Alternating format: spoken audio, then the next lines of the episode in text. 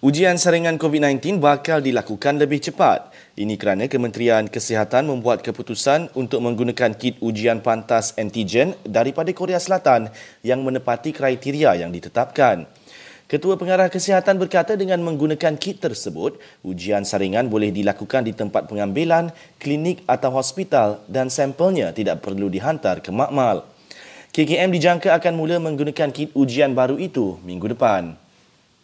SKMM dengan kerjasama beberapa syarikat telekomunikasi tempatan sedang menguji aplikasi baru yang membolehkan pihak berkuasa mengesan kontak rapat pesakit COVID-19.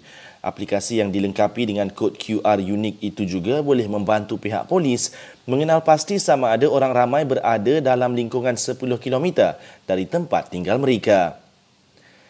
95% rakyat negeri sembilan patuh kepada Perintah Kawalan Pergerakan Namun Exko Kesihatan Alam Sekitar, Koperasi dan Kepenggunaan Negeri SV Rapan berkata ia perlu ditingkatkan supaya penularan COVID-19 dapat dikekang sepenuhnya. Setakat ini hampir 390 kes positif COVID-19 dikesan di negeri itu dengan 240 daripadanya telah pulih. Menurut Jabatan Kehakiman Syariah Malaysia, aduan berhubung suami atau bekas suami tidak memberi nafkah kepada isteri atau bekas isteri meningkat dalam tempoh PKP. Jelasnya aduan itu juga meningkat selepas jabatan itu buat iklan mengenai aduan yang boleh dibuat di Facebook rasmi bahagian sokongan keluarga. Jabatan Agama Islam Pahang tangguhkan segala urusan akad nikah umat Islam di negeri itu selaras lanjutan tempoh PKP sehingga 28 April ini.